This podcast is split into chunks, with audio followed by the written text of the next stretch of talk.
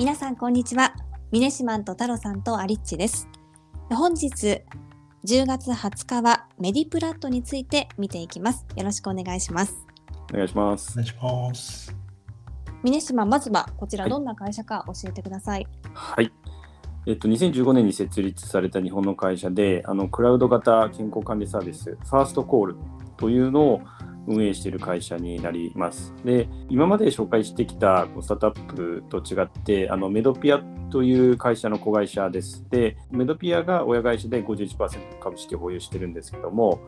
杉薬局が残りの49%を所有しているという形になります。こちらファーストコールというサービスが展開しているということなんですけれど、これはどんなサービスですか、そうですね。個人と法人向けに両方サービス提供してるんですけどもあの共通のサービスとして、まあ、面白いのがですねあの登録してるお医者さんに、まあ、チャットとかビデオ通信でこうちょっと気軽に相談できるというサービスでしてであのブラウザでもあのアプリでもあるんですけどちゃんとあのお医者さんも実名で対応してくれるということでチャットとかビデオでこう病院に行くかどうか迷ってますみたいないわゆるこう初期的なところで相談する窓口みたいな感じでして、まあ、実際にちょっと診察とかそういったところは病院まで行かなきゃいけないんですけども、ちょっとこうやっぱ迷う時ってあると思うんでそういう時に使われてるかなっていう感じですね。あのミニシマンはこういうのを使いたいと思ったことってあります？あもうだから今回調べててはい。使いたいなって普通に思って登録するかどうか今まさに検討中なんですけどそうなんですね。あいやあのなんかこれってどこの科なのっていううん。あのことが結構あってですね、はい。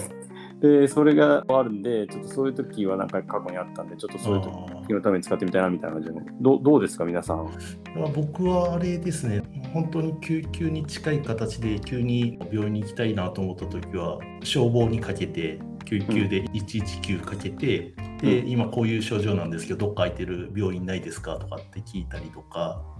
あそうなんですね。はい、あとは自治体がやってるようなやつで、その医師ではないんですけど、例えば看護師さんとかが対応してくれたりとかで、こういう症状なんですけど、何かに行ったらいいですかとかっていうのって、普通に聞けちゃうんで、うん。あんまり、ねはい、僕は何が違うのかなっていうのを正直思ったところもあったんですけど、まあ、ただあの、お医者さんと直接話せるっていうところは、もうちょっと精度が高いのかなっていうのがあったんで、うんうんうん。まあ、そこがちゃんと違いが出せるんだったら、まあ、お金払ってもいいかなと思いまし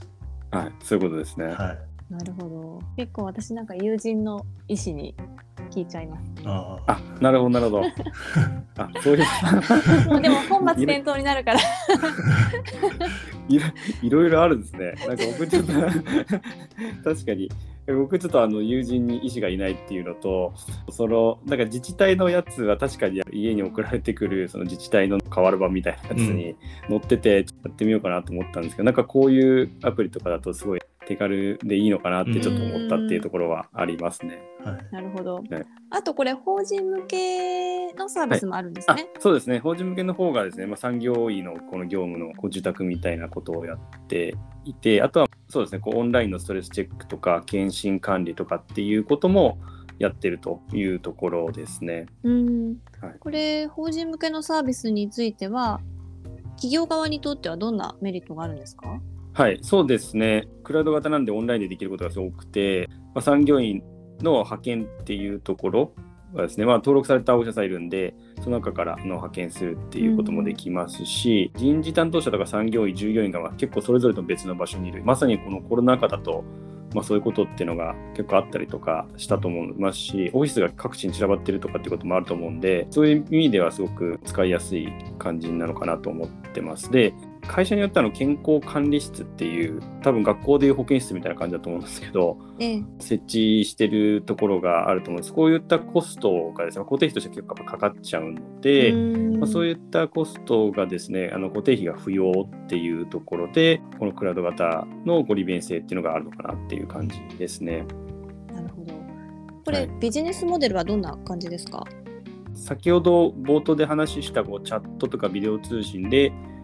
気軽にあのお医者さんに相談できるっていうサービスに関しては個人向けは月額550円です。で、その他に、この法人向けのところは、あのプラン A からプラン C まであって、ちょっと会社の規模によって価格が違うんですけど、例えばの社員が50名だと、A だと月額4万円からで、プラン C だと月額6万円からとか、で500名だと月額10万円からと12万円からっていうような感じなんですけど、ただまあ、もちろんいくつもオプションがあるんで、それを乗っけていくとどうなるのかっていうのは見積もり次第かなっていうところではあります。で、うん。ちなみに直近の売上ですね、直近が6、8月の3ヶ月なんですけど、ファーストコールの売上が4億円を上回っているということで、えー、まあ、ちょっとその法人と個人の内訳はないんですけども、しっかりとした売上があるんだなっていう感じですね。そうですね。はい、これでも、個人向けも法人向けも価格、うん、なんかイメージより安いなって思いました。うん、これ何回かけてもいいんですかね？あそうですね、このチャットとか、そのビデオ通信みたいなところって、ビデオ通信は確か回数の制限は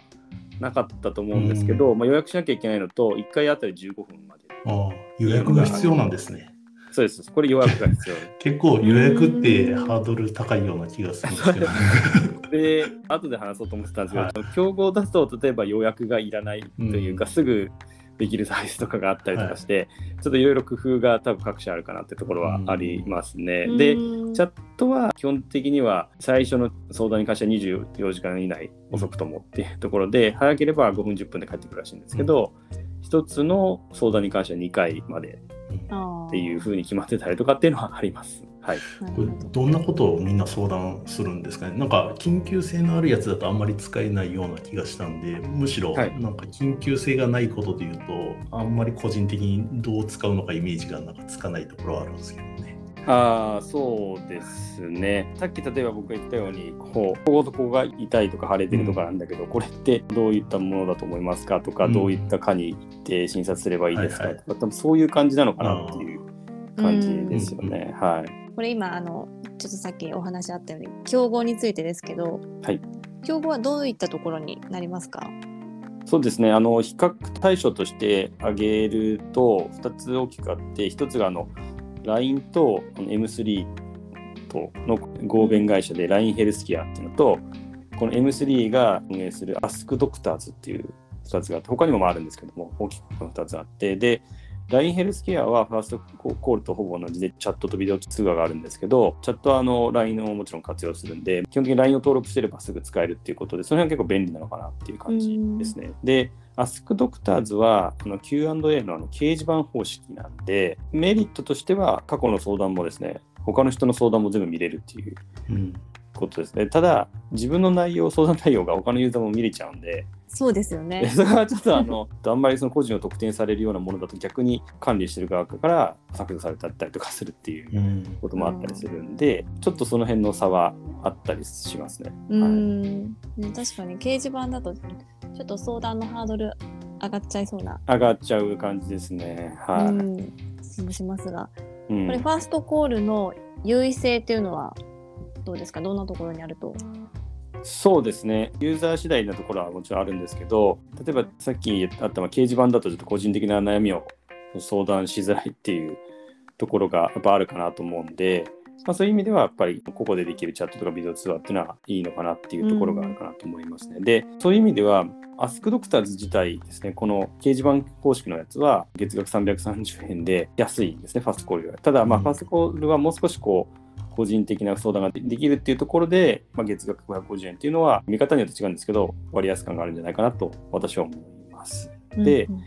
より直接的な比較対象って何ならあの先ほど申し上げた LINE ヘルスケアになるんですけどこちらが違うところがこの今すぐ相談っていうのがあって、うん、これが30分で2000円っていうことみたいですね。であとはまあ LINE で回答を後からもらえるっていうのが1000円っていう2つのプランがあって、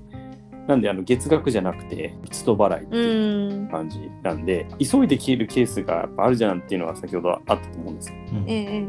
そういう意味ではここがその、まあ、ちょっと軽いところに手が届くっていう感じにもしかしたらなってるかも。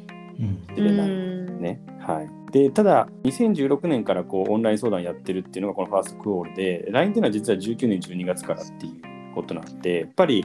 過去のその積み重ねっていうところとまあ、そもそもこのファーストコールをやってるメディプラットの親会社がメドピアっていう医師向けのサービスをやってる会社っていうことで、やっぱ母体がしっかりしてるっていうことがあるかなと思います。で、LINE ヘルスケアも LINE とあと M3 の合弁ではあるんですね。で、M3 も医師向けのサービスをやってるんですけど、ただやっぱり合弁なんで、どこまでその過去のノウハウっていうのが蓄積されて、まあ、合弁の中で共有されてるかっていうところはあるかなみたいなところはありますね。はい。なんかやっぱり冒頭でね、あの私も太郎さんもいろいろ言ってしまったんですけど、はい、なんか最近はやっぱりこうコロナで病院もねなかなか行きづらくなって、うん、やっぱりこういった気軽に相談できるっていうサービスで需要も高まってるんじゃないかなと思うんですけど、うん、そのあたりどうですか、はい、そうですね。あのまさにこの、まあ、ファーストコールのセグメント自体がですね非常に業績も伸びてるというところもあるみたいですので、はい、そういったところは消費者もそうですしあと会社側の需要っていうところも増えてるのかなと思いますので引き続きですね伸びていくっていうのがあの期待できるんじゃないかなと思って今後もちょっと注目していきたいなというふうに思います。わかりました。ありがとうございます。さて、今日はメディプラットを取り上げました。明日はベータについてです。明日も聞いていただけたら嬉しいです。それではまた明日。